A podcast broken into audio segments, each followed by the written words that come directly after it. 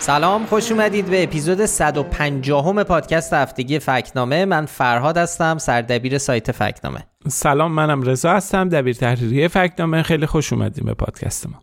مثل همیشه قبل از شروع این توضیح رو باید بدیم که کار ما در سایت فکنامه بررسی درستی حرفهای مسئولان و خبرهایی که تو رسانه ها و شبکه های اجتماعی منتشر میشن.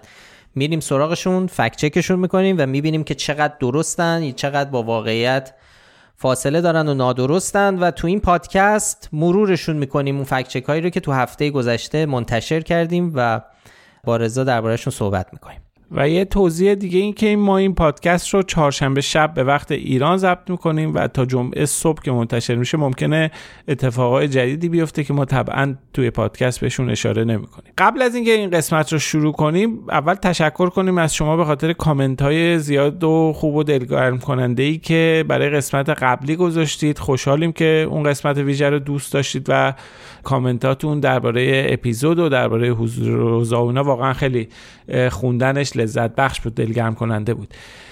این هفته می‌خوایم فکت چک هایی رو مرور کنیم که تقریبا هر کدومشون مربوط به یه اتفاق روزن. مسائل روز ربط داره. مسئله تعداد شرکت کنندگان در راهپیمایی 22 بهمن رو مرور می‌کنیم. یکی دو تا فکت چک داریم که مربوط میشن به حاشیه های جام ملت های آسیا توی قطر چند تا هم فکت چک داریم درباره عدد و رقم هایی که این روزها داره درباره انتخابات مجلس شورای اسلامی گفته میشه.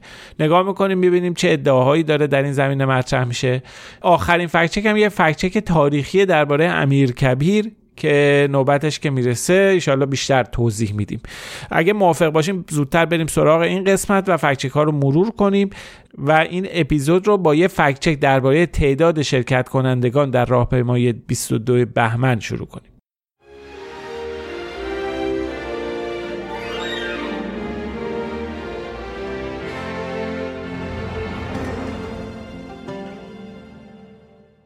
این هفته تو رسانه های جمهوری اسلامی اعلام شد که بین 20 تا 25 میلیون نفر در راهپیمایی 22 بهمن شرکت کردند.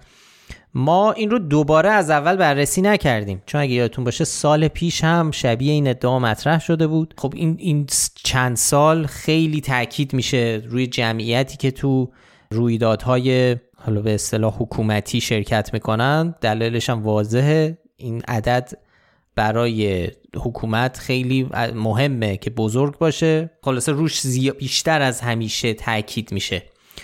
ما اون موقع سال پیشم شبیه این ادعا که مطرح شده بود ما رفتیم و کلا حساب کردیم که جا دادن چنین جمعیتی در همچین فضایی اصلا غیر ممکنه امسال دوباره همون فکچک سال گذشته رو دوباره در شبکه اجتماعی بازنش کردیم چون این ادعا همچنان نمی‌تونه ادعای درستی باشه و شاخ داره. رضا یه ذره دوباره برای اینکه یادآوری بشه از سال قبل یک بار دیگه برامون توضیح بده که چرا این ادعای 20 تا 25 میلیون نفر تو راهپیمایی 22 بهمن در کل ایران البته. چرا این عدد اقراق شده و بزرگیه و نمی‌تونه درست باشه؟ خب همین خیلی ساده نمی گنجه. میگن یه عدد بگو که بگنجه. این عدد نمی این دیگه واقعا خودش نمی گنجه. نمی گنجه. 20 25 میلیون خیلی عدد بزرگیه. ببین یک چهارم جمعیت ایران بیشتر. یعنی ما داریم میگیم ادعا می‌کنیم یک چهارم جمعیت ایران شامل زن مرد پیر جوون بچه. آدم بالای 65 سال آدم زیر په همه اینا رو حساب بکنی انگار از هر چهار نفر باید یه نفر تازه بیشتر بیاد که بشه یه چنین جمعیتی. اونم کجا بیاد؟ خب ما روش تحقیقمون سال گذشته تو مقاله که نوشتیم اومدیم.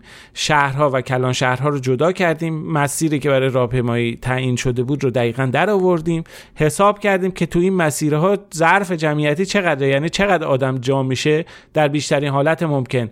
ما معمولا تراکم وقتی می‌خوایم حساب کنیم برای اجتماع یه نفر در متر می‌گیریم اینجا اصلا دو نفر حساب کردیم. کل شهرهای بزرگ شهرهای بالای یه میلیون نفر جمعیت در ایران نهایتا تو تمام چیزایی که میشه کمتر از سه میلیون نفر آدم توش جا می‌گیره. ما بازم تاکید می‌کنم ما نمیگیم این تعداد در راهپیمایی شرکت کردن داریم میگیم اگر فرض کنیم کل این فضاها پر بشه به سه میلیون نفر نمی‌رسه. اینو تعمیمش بدیم به جمعیت کل کشور. به تمام شهر کوچیک و اینها هم در نظر بگیریم که قاعدتا خب جمعیت کمتری انتظار میره که اونجا حاضر شده باشن.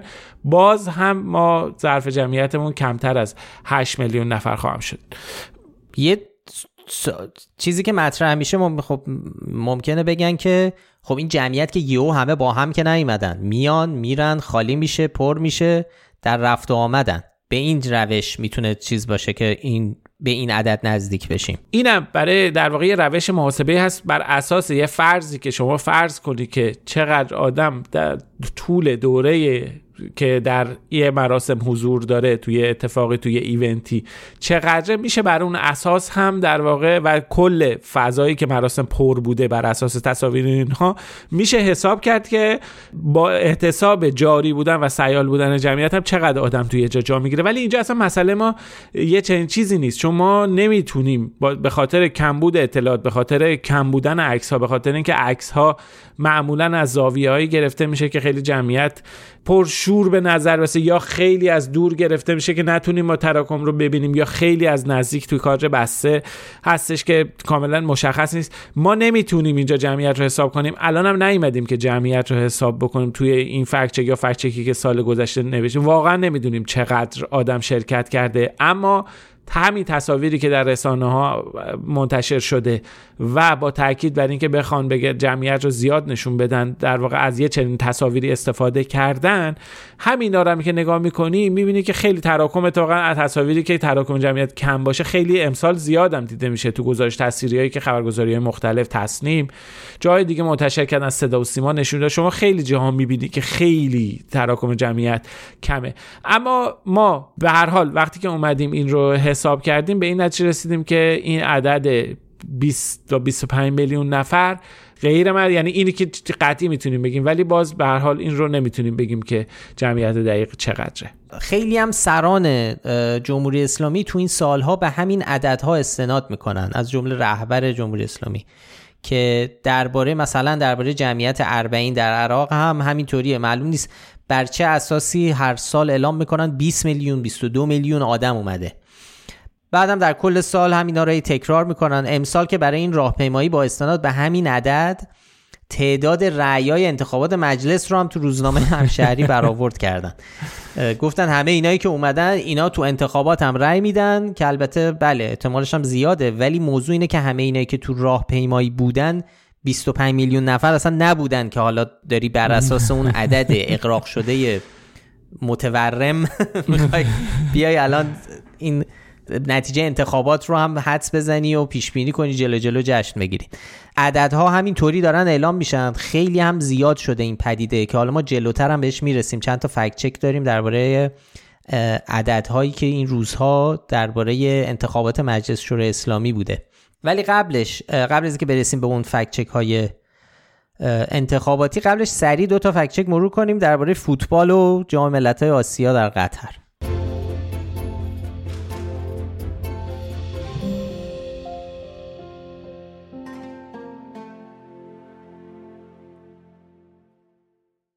خب من این دوتا فکچه که فوتبالی رو سریع بگم. که فوتبالی هم هستی فوتبالی ها رو شما بگو من.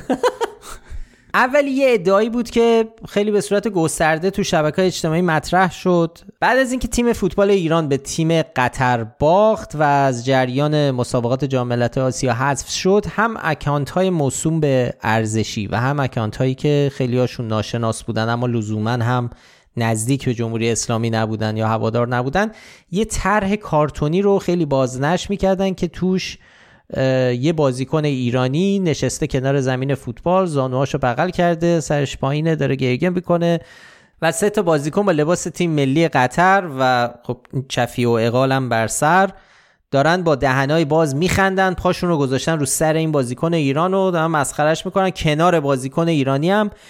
آبگوشت و چایی و سنجد و این چیزای این شکلی. و خلاصه خیلی یعنی هر جور یعنی قشنگ توهین رو تغییر آره تحقیر و توهین و اینا خیلی عجیب غریب. منتها این تر با این توضیح منتشر شده تو شبکه های اجتماعی فارسی که این رو یک روزنامه ورزشی قطری چاپ کرده. و در توضیحش نوشته که ایرانی ها را مهار کردیم چون از گرسنگی توان دویدن نداشتن. ایرانی گریه کن. یعنی کلیت ادعا این بود که یه روزنامه ورزشی قطری با این طرح و با این توضیحات اومده به ایرانیا توهین کرده و به نظر مهم من بود چون حتی ممکنه بعضی از اونایی که حالا به دلیل اتفاقات یکی دو ساله مثلا خیلی هم طرفدار ها و تیم ملی و اینا نبودن هم از دیدن اینکه چنین اتفاقی افتاده خب طبیعی بود بر بخوره دیگه. به حال این رو توهین یه روزنامه قطری به مردم ایران فرض کنم. ولی خب ماجرا اینجوری نبود دیگه آفراد درسته؟ دقیقا واکنش هم زیاد بود. حتی بعضی از روزنامه نگارام اینو تو اینستاگرامشون منتشر کردن اعتراض کردن و اظهار تاسف کردن از همچین تغییری که یک کشور منطقه همسایه داره اینجوری تحقیر می‌کنه ولی خب چنین ادعایی به کل نادرسته. اصلا هیچ روزنامه ای در قطر و در هیچ کشور دیگه ای همچین طرحی رو منتشر نکرده و چنین چیزهایی نگفته. این ادعا یک شایعه است. ما رفتیم سراغ تاریخچه ماجرا گشتیم. حتی با فکچکرهای عربی که باشون در ارتباطیم اینا چک کردیم. گفتیم شاید ما به چشمون نخورده و اینا. اونا هم تایید کردن که چیزی پیدا نکردن که رسانه یا روزنامه ورزشی همچی چیزی منتشر کرده باشه. ولی دیدیم احتمالا اولین کسی که این یا اولین حسابی که این طرح رو منتشر کرده یه حساب کاربری توییتریه که هم به زبان فارسی هم به زبان عربی مطلب تولید می‌کنه. توییت ها و محتوایی که می‌ذاره بیشتر گرایشات جدایی طلبانه عربی داره. و خب مطالب مختلفی هم داره که از جمله همین طرح رو منتشر کرده به زبان عربی هم دربارش توضیح نوشته ولی ترجمهش اینه. فرزندان قعقاع دوباره بینیشان را له کردند به امید اینکه یادشان باشد. درست است که ملت عرب سختترین شرایط خود را میگذراند اما ما ضعیف می‌شویم ولی نمیمیریم و دوباره قیام می‌کنیم و دماغ آنها را میشکنیم. تا با سرفکندگی به جایگاه واقعی خود برگردند حالا این قعقا که میگه منظورش قعقا ابن امر تمیمیه که از سرداران عرب بوده و در نبردهای مختلف به ویژه جنگ قادسیه که جنگ معروف بین عرب ها و مسلمانان با ایرانیانه نقش مهمی داشته. خود ترم با هوش مصنوعی درست شده. توش یعنی مشخص هم هست یه اشکالایی داره. مثلا شماره روی لباس ها به هم نمی‌خوره آرم روی لباس ها عجیب غریبه. یا مثلا اون استکانی که توش چاییه یه حالت دفرمه ای داره خلاصه این ادعا نادرست بود غیر از شبکه های اجتماعی ولی این ادعای نادرست تو سایت های پربیننده خبر فوری هم منتشر شد تو اسلاد نیوز هم منتشر شد در حالی که بی اساس بود و هیچ روزنامه‌نگار قطری یا هیچ منبع مشخصی توی قطر یا توی کشورهای عربی روزنامه نگار خاص کسی این طرح رو منتشر نکرده بود. بله متاسفانه این سنت چیز میز پیدا کردن کف social media و برداشتن و بردنش تو سایت ها ادامه داره دیگه. این یعنی کاری هم نداره آقا تولید محتوا دیگه. یه دونه همین. بیلچه دستت بگیر برو ببین چی لایک و اینا. می‌خوره بیریز بیار پر تو کن پست بشه پست بشه محتوا تولید بشه کلیک بیاد. فوری. بزن بده آره این نمونه چیزش بود که یعنی قشنگ واقعا از کف سوشال میدیا همین جوری بود.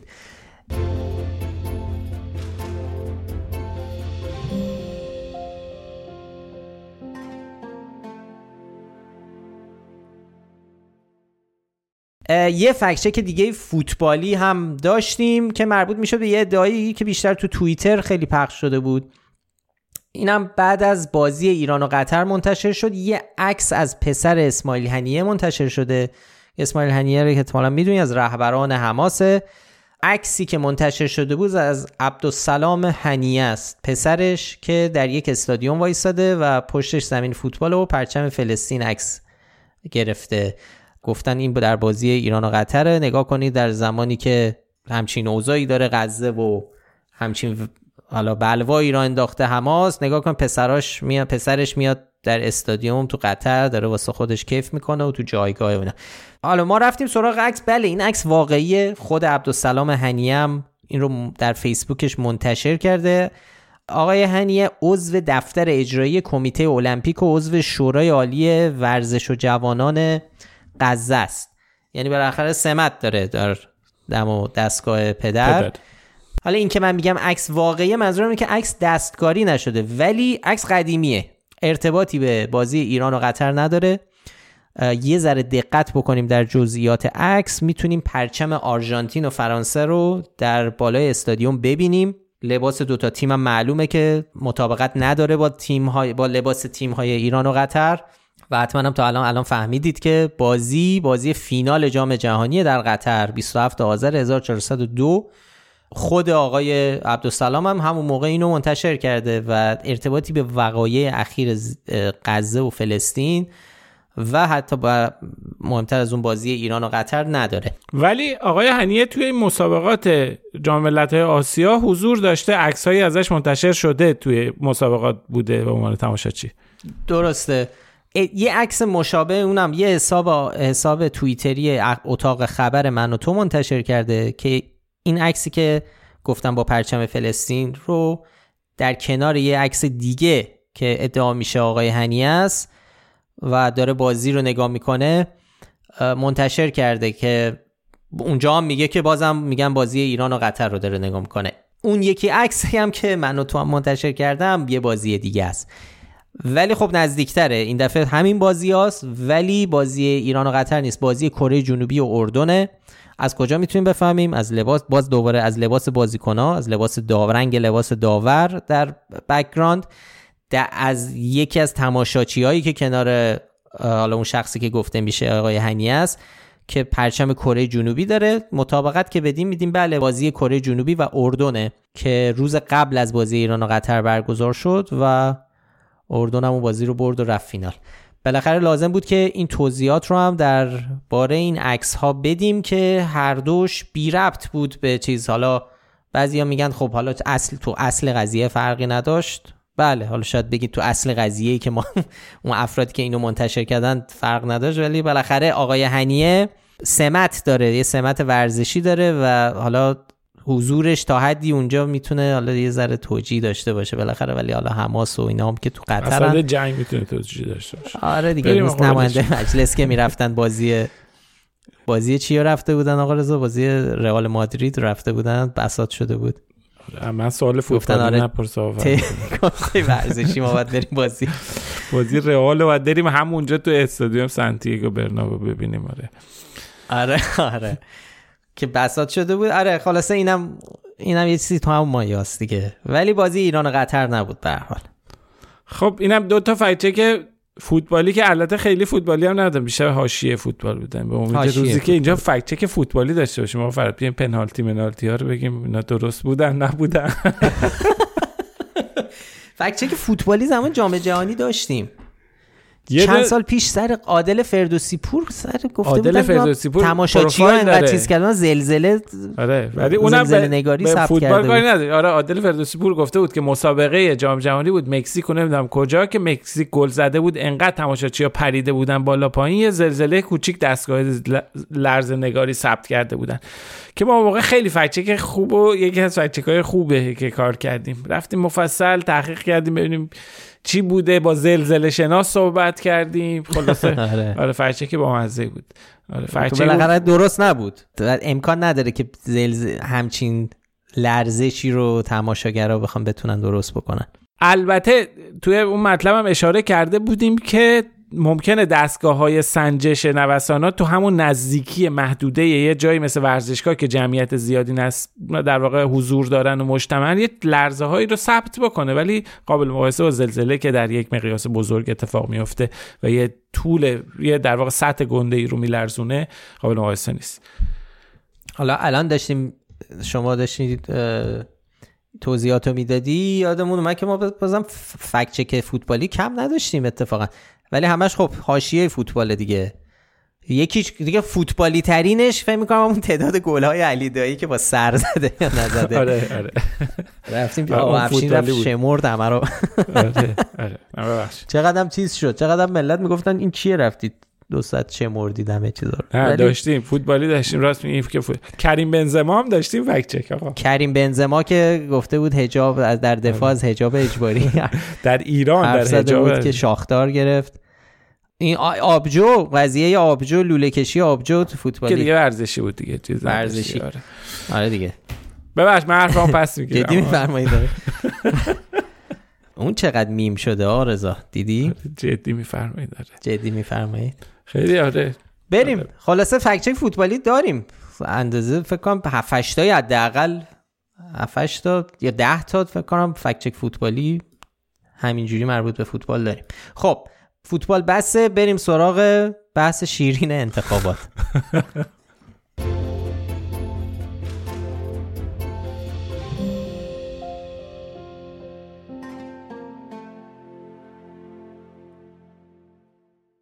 خب انتخابات مجلس نزدیک این روزا در رسانه های ایران. به هر حال خیلی داره روش صحبت میشه حرف زده میشه. فارغ از اینکه حالا اقبالی داشته باشه بین مردم یا نه ما کاری نداریم. به هر حال چیزایی گفته میشه که قابل فکت چکن و باید فکت چک بشن به نظر ما. خب ما هم این هفته سه تا فکت چک منتشر کردیم که موضوعشون مربوط به انتخابات مجلس بود. آقا رضا می‌خوای شروع بکنیم؟ شما شروع کن با اولی که ببینیم چی بودن. خب اولی رو از ما نشان شاخدار گرفت. البته ما خیلی سعی می‌کنیم کمتر از نشان شاخدار استفاده کنیم ولی خب این یکی از مواردی بود که باید شاخدار می‌دادیم. وسواس بیشتری به خرج دادیم. اون نشان اصل کاری ارزششو داشته. آره باید واسه دیگه یه چیزی باشه یه حرفی بگن که آدم همینجوری چیز بشه دیگه شاخش واقعا در بیاد. مثل این گفته آقای هادی تهان نظیف که عضو و در واقع سخنگو و عضو حقوقدان شورای نگهبان که گفته بود زمینه مشارکت برای همه اشخاص و گروه های سیاسی در انتخابات مجلس دوازدهم فراهم است. گفته بود که به ازای هر کرسی مجلس بیش از 51 نامزد وجود داره و همه می‌تونن با هم رقابت بکنن و مشارکت خلاصه برای همه گروه ها و روی کرده سیاسی فراهم شد و اینجوری شاهد انتخابات پرشور رقابتی خواهیم بود. خب این, این نکته مهمیه. این رقابتیش خب خیلی مهمه دیگه. بله این رقابتی مهمه. به هر حال حالا به وضوع با واقعیت فاصله داره دیگه. مطلب روی سایت مطلب خوبیه. توش نکات زیادی داره. خیلی هم اصلا مطلب خیلی خونسا نوشته شده به معنی یعنی یعنی چیز نه قضاوت خاصی هم نمی‌خواد بکنه. بر اساس فکت ها اومده بررسی کرده. اول از همه خب ما رفتیم ببینیم به طور کلی اصول و معیارهای کلی که در واقع اجماعی در بارشون وجود داره به عنوان حقوق انتخاب شونده ها چیه. رفتیم به سراغ سازمان بین المجالس به مطلبی که اونجا هست اشاره کردیم که اونجا گفته همه افراد جامعه حق دارن به تنهایی یا همراه با بقیه نامزد بشن تو انتخابات. باید بدون مزاحمت بتونن اظهار نظر سیاسی کنن. باید فرصت برابر برای دسترسی به رسانه ها داشته باشن. های دینی نژادی و جنسیتی زبانی و عقیدتی نباید وجود داشته باشه. خب همه اینا تو جمهوری اسلامی وجود داره. یعنی هیچ کدوم از این موارد رعایت نشده. ما غیر از خود این حالا استانداردهایی مثل استانداردهای بین المجلس قانون انتخابات مجلس ایران رو هم مرور کردیم. خب توی قانون تصریح شده کسی که انتخاب میشه باید به اسلام قانون اساسی جمهوری اسلامی و ولایت فقیه التزام عملی داشته باشه. مدرکش باید فوق لیسانس به بالا باشه. میگن باید پنج سال سابقه فعالیت اجرایی و مدیریتی در بخش دولتی عمومی یا غیر عمومی داشته باشه. اگر مسلمان نیست می فقط می‌تونه همکیشان خودش رو نمایندگی کنه. تازه فقط باید دینش هم دینی باشه که اگه میگی مسلمان نیست نه اینکه حالا بگیم یه دینی. باید حتما جز دینایی باشه که تو قانون اساسی بهشون اشاره شده. درباره احزاب هم همینه. یعنی احزاب باید مجوز داشته باشن آزادی اما در تشکیل احزاب وجود نداره. ولی حالا جدای اینا تو عملم اگه بخوام ببینیم بنابراین یعنی قشنگ روی کاغذ مشخصه که خبری از انتخابات آزاد نبوده و نیست. در ادوار پیش از این هم نبوده الان هم نیست. حالا پس همین الان می‌بینیم میلیون ها نفر از آدمایی که می‌تونن بالقوه یا می‌خوان بالقوه نامزد انتخابات بشن و بیان توی مجلس به عنوان نماینده مردم حضور داشته باشن امکان قانونیش رو ندارن. این آزادی در قبل هم وجود نداشته ادوار قبلی به طریق اولا الان هم نیست. یعنی به هر حال این چیزیه که در قانون یعنی اجازه روی کاغذ منتفی می‌کنه اصلا حرف ادعای آقای سخنگوی شورای نگهبان. اما در عملا ببینیم که چقدر این مسئله که بیان شده با واقعیت فاصله داره. بحث رد صلاحیت ها رو بالاخره داریم می‌بینیم. عدد و رقم و آمار زیاد مطرح شده. یه ذره هم عدد رقم ها با هم دیگه اختلاف داره. اتفاقا من خودم دارم روش کار می‌کنم. شاید هفته دیگه مقالش آماده شده باشه.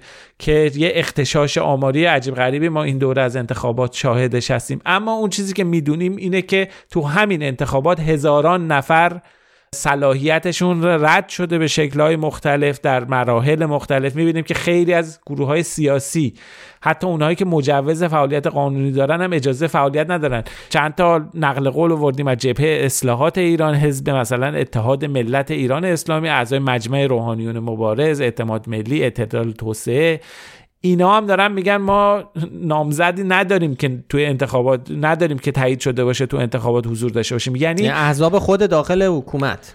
یعنی شما اصلا کلا استاندارد سطح انتظارات رو بیار از استانداردهای بینونه از کف انتظارات که طبیعی آدم میگه حقوق شهروندی ایجاب می‌کنه. بیار پایین بیار به استاندارد جمهوری اسلامی هم برسونی. به استاندارد یک دهه گذشته جمهوری اسلامی. هرچه این این انتخابات و این روندی که طی شده حتی اون پایین تر از اون استاندارد بود یعنی اون تنوعی که تو دوره قبلی هم وجود داشته باشه الان خیلی کمتر از اون رو الان ما شاهدش هست خب با این توضیحات می‌بینیم که چقدر این ادعایی که آقای تهان نظیف سخنگوی شورای نگهبان عضو حقوقدان این شورا مطرح کرده چقدر از واقعیت فاصله داره و برای همین شایسته نشان شاخ داره یعنی از نادرست یه چیزی اونورتر. به خصوص اینکه با استفاده می‌خواد با استفاده از عدد این حرف خودش رو واقعی جلوه بده و درست جلوه بده که خب این شاخ آدم در میاد. اصلا بحث شنیدنش آره، شاخ. بله شاخ در میاره.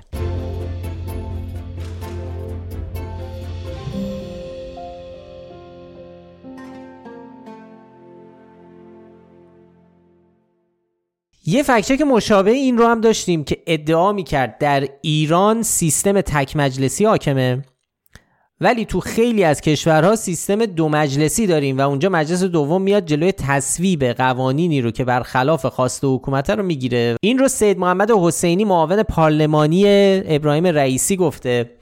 جملهش اینه در ایران سیستم تک مجلسی حاکم است و مثل کشورهای دو مجلسی نیست که مصوبات در مجلس دوم بلا اثر شود. در برخی از کشورها مانند فرانسه، انگلیس، روسیه و سوئیس دو مجلس وجود دارد و در ایران قبل از انقلاب نیز اینگونه بود. در این شرایط اگر قانونی تصویب شد مجددا مجلس دوم نیز باید آن را تایید کند که بعضا در مواردی که برخلاف خواسته حاکمانه است تصویب نمی شود بعضا شورای نگهبان را مجلس دوم تلقی می‌کنند در حالی که این ادعا و شباهت سازی درست نیست.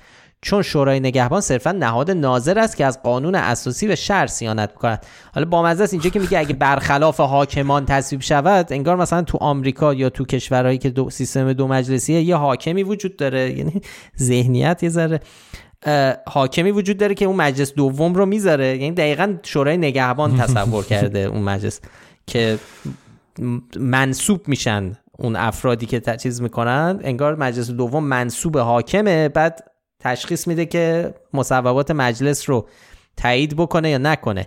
آدم دلش می‌خواد بگه بی انصاف تازه اینجا اون مجلس دوم بیاد صلاحیت مجلس اول هم تصویب بکنه که یه وقتی اونها یه قانون چیز نکنن که اینا زیاد مجبور بشن ببینن اگه خلاف میل حاکم بود چیز حالا بگذاریم ولش کن. آره قصه یعنی خیلی پیچیده تر از این یعنی لایه لایه داره. این از اون حرفاییه که تو هر لایه باید واسه خودش بررسیش کرد. خب ما اینجا هم رفتیم سراغ قانون اساسی خود جمهوری اسلامی. دیدیم که بله روی کاغذ اسم این سیستم سیستم تک مجلسیه. ولی نهادهای دیگه هم هستن که موازی با مجلس شورای اسلامی قانون تعیین می‌کنن و دارن تو کار قانونگذاری هستن. حتی جوریه که نظر اونها فراتر از نظر مجلسه. ولی فقیه داریم مجمع تشخیص مسلحت نظام داریم شورای عالی انقلاب فرهنگی داریم شورای هماهنگی اقتصادی سران قوا اینا به بخشی از نهادهایی که دارن موازی با مجلس قانونگذاری می‌کنن سیاست گذاری می‌کنن در کشور. خب ما تو مطلب توضیح دادیم این فرآیند رو. ما نمی‌تونیم این حرف آقای حسینی رو بررسی بکنیم و به این نکات واقعی اشاره نکنیم. همه چی رو نمیشه با اون چیزی که رو کاغذه فقط بررسی کرد. مثلا شورای عالی انقلاب فرنگی رو کاغذ هم نیست توی قانون اساسی حتی. آره. یعنی این هم ولی خب داره کار انجام یعنی این که حالا گفته بشود که مجلس در رأس امور است که مجلس رو نمی‌بره در رأس امور. واقعیت ها و فکت های واقعی رو باید بررسی کنیم. بدون اینکه اصلا میگم این فقط داریم ما ابجکتیولی اینجا داریم ماجرا رو نگاه می‌کنیم. خود شورای نگهبان هم مسئله مهمیه. بله شورای نگهبان مجلس دوم نیست مثل سنا و مثل House of Lords در بریتانیا. ولی هم در تشکیل مجلس نقش داره همونجوری که گفتی رضا. یعنی با نظارت استصوابی شکل میدن به مجلس و اون چیزی که قرار ازش بیرون بیاد. و همین که قبل از نهایی شدن قانون میان روی قوانین تاثیر می‌ذارن. ایراد می‌گیرن پس میفرستن رد می‌کنن یا دوباره از اون ور اگه طی پروسه دیگه به نتیجه نرسه میره مجمع تشخیص مسلحت که اونم یک نهاد انتخابی نیست. با چیزی طرفیم که به کلی متفاوته از اون سیستم دو مجلسی که آقای حسینی داشته خودشو با اون کشورها مقایسه می‌کرده. یه بخش دیگه این ادعا مربوط میشه به کارکرد مجلس دوم در کشورهای که سیستم دو مجلسی دارن. ما مثلا مجلس لوردها رو در بریتانیا داریم که اینها هیچ قانونی نمی‌تونن تصویب کنن و جلوی تصویب قانونی رو هم نمی‌تونن بگیرن. بیشتر نظر مشاوره دارن. چیزی که در هاوس آف کامنز در بریتانیا تایید میشه تبدیل میشه به قانون. می‌تونن توی یه شرایطی حالا مثلا جلوشو بگیرن یا مثلا بررسی بیشتر بشه ولی موقت. اونم نه همه قوانین. مثلا چیزایی که در مورد بودجه و اینا باشه نمی‌تونن. یعنی قدرت اصلی در دست در بریتانیا در دست House of Commons در آمریکا هم که حالا سنا رو داریم آمریکا متفاوته. آمریکا قوانین House of Representatives باید بره در سنا تایید بشه. ولی فرق این چیه؟ اینو نمی‌تونیم مقایسه بکنیم با چیز. اون سنا حاکمیت نیست این وسط. سنا دونه دونه اون سناتورها کمپین کردن رأی آوردن از ایالت خودشون. حالا چه جزئیاتش رو قبول داشته باشیم یا نداشته باشیم اینجوری نیست که مثلا یک حاکمیتی باشه که یک گروهی رو گذاشته باشه به اسم سنا و اون سنا بخواد حالا جلوی اون رأی مردمی مجلس نمایندگان رو بگیره یا نگیره. یه نکته دیگه هم که توی مطلب اووردیم حالا صرف نظر از این مجلس دوم چه کارایی و اینا انجام میده اونم بحث تصویب قوانین خلاف خواست حاکمان, حاکمان چیزی که آقای حسینی گفته است که این یه خصوصیتی که اصلا کلا اصولا در نظام های غیر دموکراتیک یا شبه دموکراتیک وجود داره و اصلا کلا ربطی به تک مجلسی یا دو مجلسی نداره.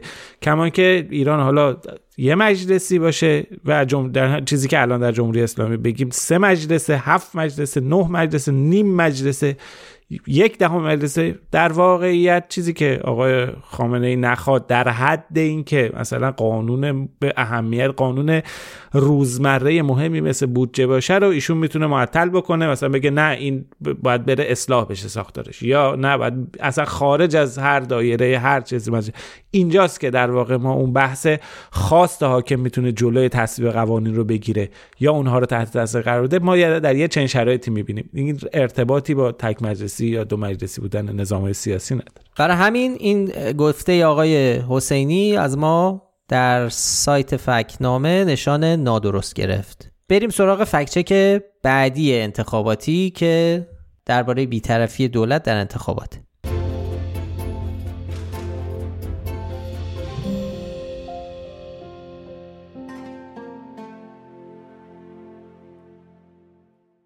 و فکچک آخر و سوم فکچک انتخاباتی آخر ادعایی از عبدالله مرادی مدیر کل سیاسی وزارت کشور که گفته بود دولت در انتخابات بیطرف است و از هیچ جریان سیاسی حمایت نمی کند خب ما بهش نشان نادرست دادیم. ما به حال فکت ها و شواهد محکمی وجود داره که نشون میده که در مراحل مختلف این انتخابات بیطرفی رعایت نشده. در همون استانداردهای جمهوری اسلامی بازم. یکی در مرحله دولت آقای رئیسی یعنی اون قسمت هایی که دولت مداخله داشته در مرحله انتخاب معتمدهای محلی و تشکیل هیئت های اجرایی انتخابات که اصل بیطرفی رعایت نشده ترکیب اعضایی که انتخاب شده برای هیئت اجرایی رو ببینید. مشخصه که کاملا وضعیت از چه قراره. خب ترکیب این هیئت به مصطفی رستمی نماینده ولی فقید در دانشگاه ها محمد حسین سفار هرندی وزیر دولت احمدی نژاد بود. مرتزا بختیاری رئیس سابق سازمان زندان ها و معاون ابراهیم رئیسی در آسان قدس. کامران دانشجو وزیر دوره احمدی نژاد مرزیه و دستشردی وزیر بهداشت بود. در دوره در دولت احمد نژاد محمود آقامیری رئیس دانشگاه بهشتی که نزدیک هستش به دولت رئیسی و اعضای علل بدلش هم یحیی آل اسحاق عضو معتلفه محمد مهدی تهرانچی رئیس دانشگاه آزاد اسلامی مهدی نازمی اردکانی عضو هیئت علمی دانشگاه امام حسین سپاه. خلاصه یعنی همشون از یک گروه و یک جناح خاص نزدیک به دولت انتخاب شدن. بنابراین جایی که باید هیئت اجرایی یک گروه بیطرف انتخاب شدن این اولین جایی که دولت رعایت نکرده. دومی مرحله بحث این بودش که توی دولت توی فرایند ثبت نام وزارت کشور هیئت اجرایی تو تایید صلاحیت اولیه نامزده ها هم نقش اجرایی دارند که توی اونجا هم بیطرفی رعایت نشده. یعنی به هر حال می‌بینیم افرادی که از طرف وزارت کشور رد شدن عموما از طرف تمام کسایی که اختلاف سلیقه و اختلاف زاویه داشتن حتی تو همون دایره اصولگرایی هم می‌بینیم که تو اونها وجود دارن. ضمن اینکه یکی از وظیفه های اصلی دولت اینه که مواظب باشه کسی زودتر از موعد تبلیغ نکنه اما ما حجم انبوهی از فعالیت نامزدهای انتخاباتی هوادار دولت داریم که دارن در مقیاس وسیع و گسترده تبلیغ می‌کنن فیلم ضبط می‌کنن تو شبکه های اجتماعی پوستر پخش می‌کنن خلاصه از این چیزها رو داریم می‌بینیم که دولت هم هیچ کاری به کارشون نداره. اینا رو به حال می‌ذاریم کنار هم دیگه به این نتیجه می‌رسیم که یعنی دم دستی ترین نتیجه ای که دم دستمون هست اینه که دولت در انتخابات بیطرف نیست و از جریان سیاسی خاصی حمایت می‌کنه در نتیجه به گفته آقای عبدالله مرادی نشانه نادرست دادیم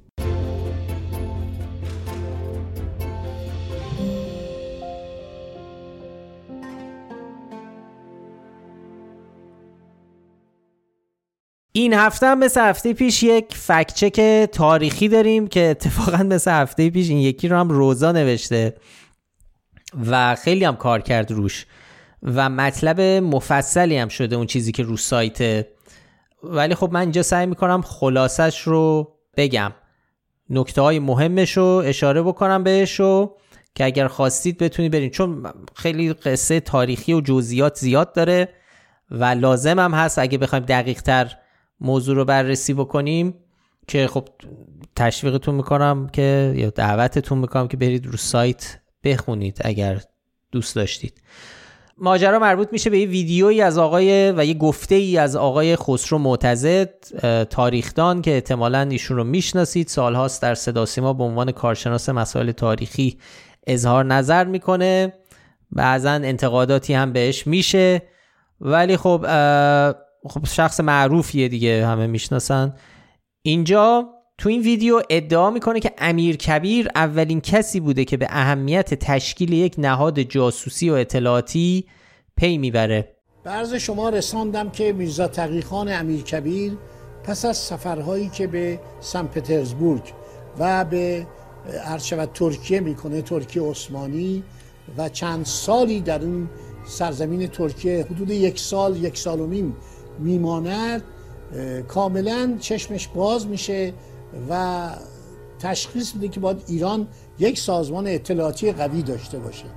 اولین کسی که در ایران سازمان اطلاعاتی درست می‌کنه میزا تایخان امیر کبیره اسم سازمانش هم می‌ذاره منهیان یعنی نهج کنندگان خب همونجور که شنیدی ایشون میگه امیر کبیر نخستین سازمان اطلاعاتی ایران رو تحت عنوان منهیان تأسیس کرد. حالا ما رفتیم سابقه تاریخی اینو بریم. به هر حال سوژه جالبی بود. اینکه آیا امیر کبیر اولین کسی بود که همچی کاری کرده یا نه؟ اینو یکی از کاربرا برامون فرستاده. ما الان اینجا تا حرفش پیش اومده یادآوری بکنم که اگر به موضوعی برخوردید که فکر کردید که باید فکت چک بشه یا مشکوکه حتما برای ما بفرستید. ترجیحاً در تلگرام از طریق حالا حساب ادمین فکنامه خیلی به ما کمک می‌کنه تو پیدا کردن اینجور محتوا. برای اینکه باید این بررسی بکنیم باید نگاهی بکنیم به تاریخ قلمرو فرهنگی ایران و عنوانها و کارکردهای دیوانها یا همون سازمانهای اداری مختلف در ایران که وقتی اینا رو بررسی می‌کنیم تا حد زیادی ادعای آقای معتزد رو می‌بره زیر سوال. چون طبق حالا تحقیقات و چیزهایی که منابعی که وجود داره سابقه شکلگیری دیوانهایی که کارکرد اطلاعاتی در ایران داشتن نه به قاجار اصلا به دوره ایران باستان و اصلا ابتدای شکلگیری نهاد حکومتداری تو ایران می‌رسه. در نظام دیوان سالاری ایرانی اسلامی به طور مشخص ما دو تا دسته از دیوان ها رو داریم که نقش اساسی دارن در استمرار و بقای نظام سیاسی. دیوان های امنیتی انتظامی مثل اشراف برید یا دیوان های مالی مثل دیوان استیفا و خراج و اینا. دیوان اشراف به طور ویژه در دوران غزنویان یه کارهایی می‌کرده که میشه معادل وظایف سازمان های اطلاعاتی که امروز داریم. در دوره غزنویان مشرفان کسایی که برای این دیوان کار می‌کردن در خبرگزارانی بودند که از طرف امیر یا سلطان برای گردآوری اخبار می‌رفتند به قلم روها این ور اونور که خبر به صورت مستقیم بر برگردونند به دربار یا مرکز حکومت و معمور حکومت بودن. دیوان اشراف تو دوره غزنوی بیشتر کارکردی امنیتی و جاسوسی داشته ولی خب در دوران گذار به دوره سلجوقی تبدیل میشه به نهادی با وظایف بازرسی مالی و بیشتر اقتصادی. می‌رسیم به زمان تاهریان و تا اندازه سفاریان دیوان برید میشه کار کسب خبر و ارسال اخبار محرمانه رو به عهده می‌گیره. حالا بعد که می‌رسیم به دستگاه امیر کبیر اینا هم باید در نظر بگیریم. امیر کبیر تو همین دو سه سالش یه سری کارهایی می‌کنه که حالا همشون به نتیجه خیلی محکمی هم نمی‌رسه. خب وقت کمی هم داشته. ولی یه دستگاه اطلاعاتی جاسوسی را میندازه امیر کبیر. اسمشو می‌ذاره منهیان امیر. به اون اسم شهرت داشته. که هم به لحاظ ساختار هم به کار کرد بیشت شبیه همون دیوان اشراف غزنویان بوده. یعنی این هم به این توجه کنیم اصلا همین اسم منهیان برمیگرده به قبل از دوران امیر کبیر یعنی یک ریشه در همون دیوان اشراف و اینا داشته. حالا این دستگاه منهیان امیر کاراشون چی بوده؟ سه تا وظیفه مهم داشتن. یکی خبرگیری از وضع ولایات و عملکرد ماموران دیوانی و لشکری یکی گزارش وقایع شهری به خصوص از لحاظ نظم و امنیت عمومی از شهرهای مختلف ایران و سومی هم مراقبت از فعالیت های سفارتخونه های خارجی که تو ایران تو تهران بودن. تو همه این موارد فعالیت های کم و بیش مشابهی رو داریم از, از سلسله های پادشاهی قبل از قاجار که همین کارا رو می‌کردن. حالا منهای یه ذره چیزای مدرنتر سفارت خونه و اینا ولی اونا هم همین کارا رو می‌کردن. دستگاه دیوان سالاری دوره قاجار و این منهیان امیر برخلاف اون چیزی که آقای معتزد میگن ادامه همون دستگاه دیوان سالاری صده های میانه ایرانه که بعدا هم اونم فرصت مدرن شدن پیدا نکرد در واقع. اتفاقی که بعدش میفته توی زمان پهلوی. درسته. این این دستگاه دیوان سالاری تو دوره پهلویه که دچار تغییرات اساسی میشه و به نوعی به اون چیزی که ما بهش میگیم مدرن تبدیل میشه و دستگاه امنیتی و خبررسانی و جاسوسی و اطلاعاتی که وقتی مدرن میشه در ایران که ساواک در دوره پهلوی دوم تو نیمه دوم ده 1330 شکل می‌گیره. یعنی حتی تو زمان پهلوی هم هنوز نمی‌تونیم بگیم به شکل مدرن جهانی امروزیش داریم. ما با یک سیستم امنیتی و اطلاعاتی کار می‌کنیم. با, با تشکیل سازمان اطلاعات و امنیتی کشور یا مساواک که می‌تونیم بگیم که این به معنی واقعی مدرن میشه.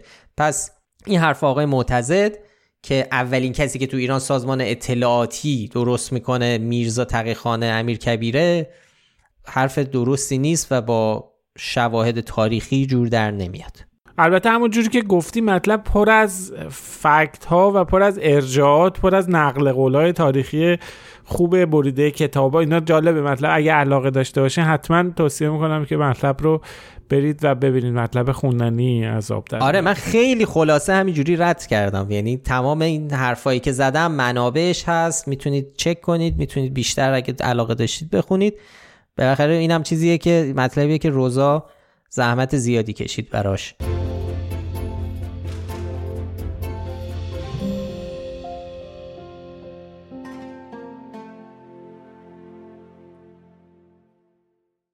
خب یه دونه اتفاق دیگه هم که این هفته خیلی مهم بود خبر حکم دادگاه برای بررسی درخواست اسحاق قالیباف برای مهاجرت به کانادا بود که سرصدای زیادی توی رسانه ها و شبکه های اجتماعی داشت. خب این خبر اول که منتشر شد روز سهشنبه 24 بهمن ماه منتشر شد. یه سری خب ابهامه هایی رو ایجاد کرد. ما رفتیم سراغش روش کار کردیم. همین الان هم داریم کار می‌کنیم. مطلبمون هنوز آماده نیست و احتمالا شما وقتی پادکست رو میشنوید مطلب ما که آماده شده هیچی عالمه ممکن اطلاعات جدید و اخبار جدید هم اومده باشه که موضوع ابهامه ها رو برطرف کرده باشه. اما تا همین الان من یه خلاصه از تحقیقاتی که ما تا الان کردیم رو بخوام بگم اینه که خب اولین بار این خبر روز 24 بهمن ما توی گزارشی از تلویزیون اینترنشنال ایران اینترنشنال پخش شد که خبر می‌داد که اسحاق قالیبا فرزند محمد باقر قالیباف یه وکیل شناخته شده رو استخدام کرده و از, از وزارت مهاجرت کانادا شکایت کرده که درخواستش برای دریافت ویزای مهاجرتی برای دوره بلا تکلیف بوده و دادگاه به نفع او رأی داده و از وزیر مهاجرت کانادا خواسته ظرف 60 روز پرونده اسحاق قالیباف رو پرونده مهاجرتش رو تعیین تکلیف کنه. بعد از این خبر خب آقای یاشار سلطانی خبرنگار شناخته شدم توی توییتر و توی تلگرام توی اینستاگرام و این پلتفرم های مختلفی که فعال هستش اومد خبر رو منتشر کرد که اونم بازتاب زیادی نسبتا داشت خیلی ها بهش ارجاع دادن. وحید اشتری فعال سیاسی اصولگرا هم که پیش از این افشاگری سیسمونی گیت رو انجام داده بود در مورد خانواده قالیباف هم یه توییت طعنه آمیزی درباره این موضوع منتشر کرد و از عبارت و عنوان پیروزی اسحاق قالیباف بر دولت کانادا برای گرفتن مهاجرت دائم. در واقع یه چنین چیزی رو تبریک گفت یه کنایه داشت. و خب خیلی ما این ور زیاد دیدیم اظهار نظرهایی که این تصور رو ایجاد کرده بود که آقای قالیباف موفق شده و تو دادگاه حکم این رو گرفته که مهاجرتش درست بشه و بهش در واقع ویزای مهاجرتی بدن در حالی که خب این دقیق و درست نیست. موضوع شکایتی که انجام شده بود و موضوعی که در دادگاه بررسی شده بحث طولانی شدن پروسه بررسی که گفته میشه بررسی فرایند قبول شدن در واقع درخواست اونه. خب حکم تاکید داره به اینکه به قالیباف گفته شده تاخیر به دلیل کنترل های امنیتی است. که دادگاه حالا متوجه شده توضیحات ارائه شده طرف اداره مهاجرت کافی نبوده و درخواست کرده که سریعتر ظرف 6 ماه ظرف 60 روز در واقع تعیین تکلیف بکنه و اون پروسه کنترل امنیتی و اینها رو به انجام برسونه و جواب قطعی بده. پس اون چیزی که ما باش طرفیم تایید حالا مهاجرت یا قبولی مهاجرت آقای قالیباف نیست. این بحث اینه که حکم دادگاه اینه که زودتر تکلیف رو مشخص کنید.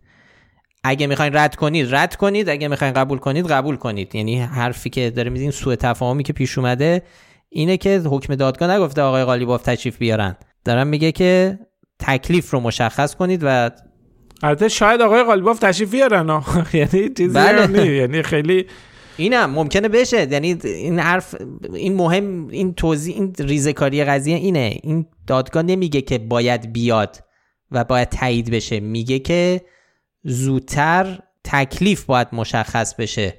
یا نیاد یا بیاد.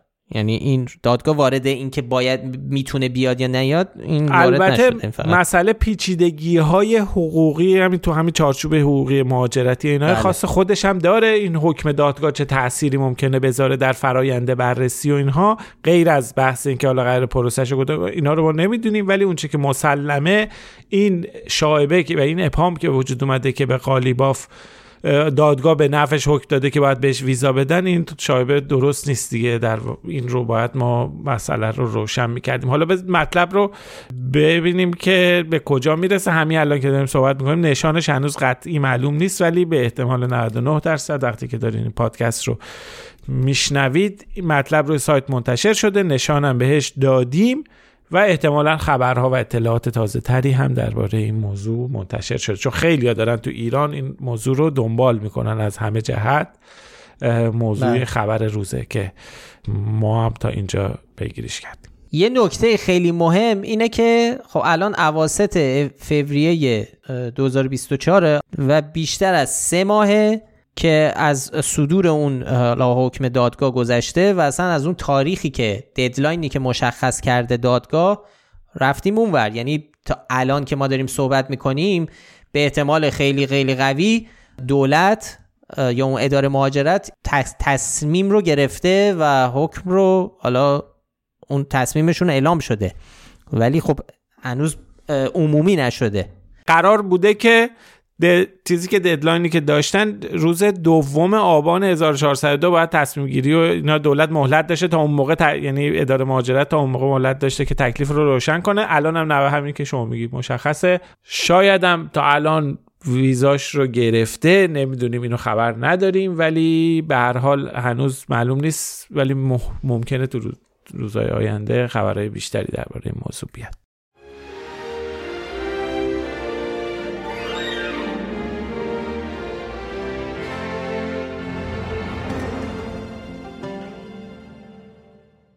خب اینم از fact check های این هفته. کامنت فراوون داشتیم. آره رضا تو Castbox. من یادم نمیاد هیچ کدوم از اپیزودهای سابقمون اینقدر تعداد کامنتاش بالا بوده باشه. نه دو دلیلم داشت. یک دلیل اصلی حضور روزا بود که خیلی ها ذوق کرده بودن و خوشحال شده بودن از اینکه یه صدای جدید و یه همکار جدیدمون رو معرفی کردیم و اومده صحبت کرده و اینکه خواستم موضوعی هم که روزا آورده بود و روش کار کرده بود موضوع جذاب و با مزه ای بود. یعنی این دوتا یعنی بهترین چیز بود. ما هم خوب اجرا کردیم. اینم بود من و شما که از همه بهتر بودیم مثلا. و حالا بریم تشکر بکنم از کسایی که خب هم کامنت های با مزه گذاشتن خیلی ها. من حتما توصیه می‌کنم که برید کامنت های تو Castbox فکت‌نامه رو بخونید. این هفته خیلی همه. به خاطر سوژه هفته قبل کامنت ها با مزه بود. کسایی که برامون کامنت گذاشتن و من خیلی سریع بگم مثل همیشه ستار سکای من اینو نمی‌دونم باید ستار سکای بخونم یا ستار سکی ولی حالا Star Sky فکر می‌کنم. Eagle محفا میرا گیلگمش بهاره وحید احسان علیرضا دوباره یه احسان دیگه. میم محمودی مریم مجتبا مسعود. دوباره مریم علی جمال حسن حمید. محسن امیر سینا بابک فاطیما دیوید تارا محمد آرش آیدین سمی رضا حمید دوباره لاله ازقر سجاد محسن که در کسباک کامنت برامون گذاشتن که یه سریاشون هم که خب سری از دوستان هر هفته لطف دارن و برامون کامنت می‌زنن از شنونده های پیگیر پادکست هستن و ما خیلی قدردانشونیم. در یوتیوب هم ما این پادکست رو تو یوتیوب هم می‌ذاریم و بعضی دوستان اون لطف کردن اونجا هم کامنت گذاشتن. آریو محسن احمدی ماسا فرزاد بهمن و خیلی دیگه که پایین اپیزودهای قبلی ما هم کامنت گذاشته بودن و خیلی ممنونیم. اگه این پادکست رو از یوتیوب دنبال می‌کنید از همینجا براتون داریم دست کن میدیم و نمی‌بینید شما ولی ما داریم دست کن ما داریم دست کن میدیم. خیلی ها از جمله مثلا ازقر خیلی ها تعریف کرده بودن از روزا. خیلی از کامنت ها ابراز خوشحالی بود که روزا اومده بود به ما پیوسته بود. مثلا دیوید خیلی از صدا و تسلط بر کلام آل... کلام روزا تعریف کرده بود و گفته بود محتوا مفرعه و گفته آقا رضا آقا فراد بزنید بغل که روزا خانم اومده. امیرم شوخی کرده که آقا رضا گفتن و آقا فراد گفتن کم بود روزا خانم هم اضافه شد گیر آره. افتادیم ما و گفته جدا شوخی اپیزود مفرعی بود. نه دیگه ما اصلا سیستم همینه. آقا رضا آره، آقا افشین آره. و همه شما شما. آره. ما احترام خیلی مهمه در فکنامه. دفعه پیش اینا آقا و خانم به نشانه احترام ما به هم نمیگیم. یعنی خود عادت ارتباط مونه داره آره. می‌خوام دعوا هم بکنیم با هم سر کله. مثلا آقا فرادی چه وضعشه اینجوری اومدی مثلا برو که نبزه باید بیاد نمی‌دونم ولی آقا رو میگیم آره این خیلی. نه آره آقا از دهن آقا خانم از دهن بعضی از دوستانم از جمله لاله برامون کامنت گذاشتن که چرا از خانم نوشابه امیری نپرسیدین که خب میشه در دسترس هستن و تو پروازم بودن و از نزدیک اون وقایع رو دیدن. ما از همه کسانی که می‌تونستیم سوال بکنیم تا جایی که شد و کسایی که مطلع بودن و حتی از وقایع اون سالها و اون روزها رو از نزدیک بررسی کردن یا شاهد عینی بودن تا جایی که تونستیم تماس گرفتیم و از خیلی از راهنمایی هایی که کردن اتفاقا تو برای حالا شکل دادن به اون داستان به اون روایتی که به نظرمون نزدیک به واقعیت رو استفاده کردیم تو مطلب و اینجوری هم نبود که ما تماس نگرفته باشیم با افراد مطلع.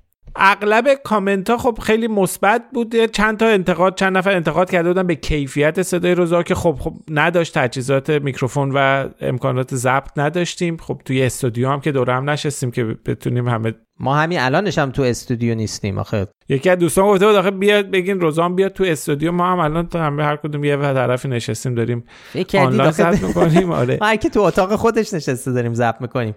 و روزان واقعیتش این بود که ما فکر می‌کنم روز قبل روز یعنی 24 ساعت قبل یهو تصمیم گرفتیم که کمتر که تصمیم گرفتیم چرا روزا نیاد؟ اتفاقا خیلی ایده خوبیه. با همون کامنتی که دوستی برامون گذاشته بود از گفته بود از همکاران خانم دعوت بکنی. ما یهو گفتیم الان که ما می‌خوایم درباره دوریا مکگری که روزا انقدر کار کرده روش بهترین کسی که بتونه توضیح بده اینو روزاست و با یه تیر چند نشون زدیم دیگه. هم یه همکار دیگر رو آوردیم هم اینکه روزا خودش بیاد و این ماجرای کتاب که روزا خونده بود رو کامل صورت کامل خونده بود و روش کار کرده بود رو بیا توضیح بده. علت این بود برای همین تجهیزات میکروفون نداشت مثل من و رضا و با همون میکروفون تازه میکروفون داریم ولی خب اینجوری در خدمتتون هستیم. ولی خب روزا بدون میکروفون این همه طرفدار هوادار پیدا کردش. به هر حال خیلی بیشتر بیشترین تعداد کامنت رو داشتیم که تقریبا 100 درصد غیر از حالا سمی که یه ذره انتقاد کرده بوده از فرم و ساختار اپیزود قبلی همه از همون تعریف کرده بودن و کلی خلاصه کامنت مثبت گرفتیم انرژی مثبت گرفتیم. ولی ما رو نقد بکنین استقبال می‌کنیم کامنت هایی که انرژی مثبت چجوری آقا رضا؟ خیلی باید یه اپیزود ویژه درباره انرژی مثبت چیز داشته باشیم. چاکراهامون رو اگه باز بکنیم می‌تونیم انرژی های مثبت رو چاکرا همه رو داره دریافت بکنیم. اینا. منظورم خوشحال شدین دیگه. حالا گیر نده به. اینم از اپیزود 150 خیلی ممنون که پادکست فکنامه رو گوش می‌دید و دنبال می‌کنید. اگه پیشنهادی به ذهنتون رسید یا نظری داشتید درباره کار ما لطفا در Castbox یوتیوب تلگرام اینستاگرام Threads X یا همون توییتر هر جایی که براتون راحت تر بود برامون کامنت بذارید. ضمن اینکه خیلی خوشحال میشیم این پادکست رو به بقیه هم معرفی بکنید. برای پیدا کردن ما هم کافیه اسم فکنامه رو به فارسی یا انگلیسی در هر جایی که باش پادکست گوش می‌کنید جستجو کنید. همه قسمت های پادکست رو ما در کانال تلگرام فکنامه و در کانال یوتیوبمون هم منتشر می‌کنیم. هر هفته هم لینک مطالبی رو که تو اون اپیزود بهشون اشاره کردیم در بخش توضیحات پادکست می‌ذاریم که راحت تر بهش دسترسی داشته باشید. هیلا نیکو کاورهای اپیزودها رو طراحی می‌کنه موسیقی پادکست ساخته باربد بیاته و تهیه کننده پادکست هم افشین صدری. آدرس سایت ما هم هست فکنامه سر بزنید بهش. وقتتون بخیر و تا هفته دیگه خداحافظ. مراقب خودتون باشید. خدا نگهدار.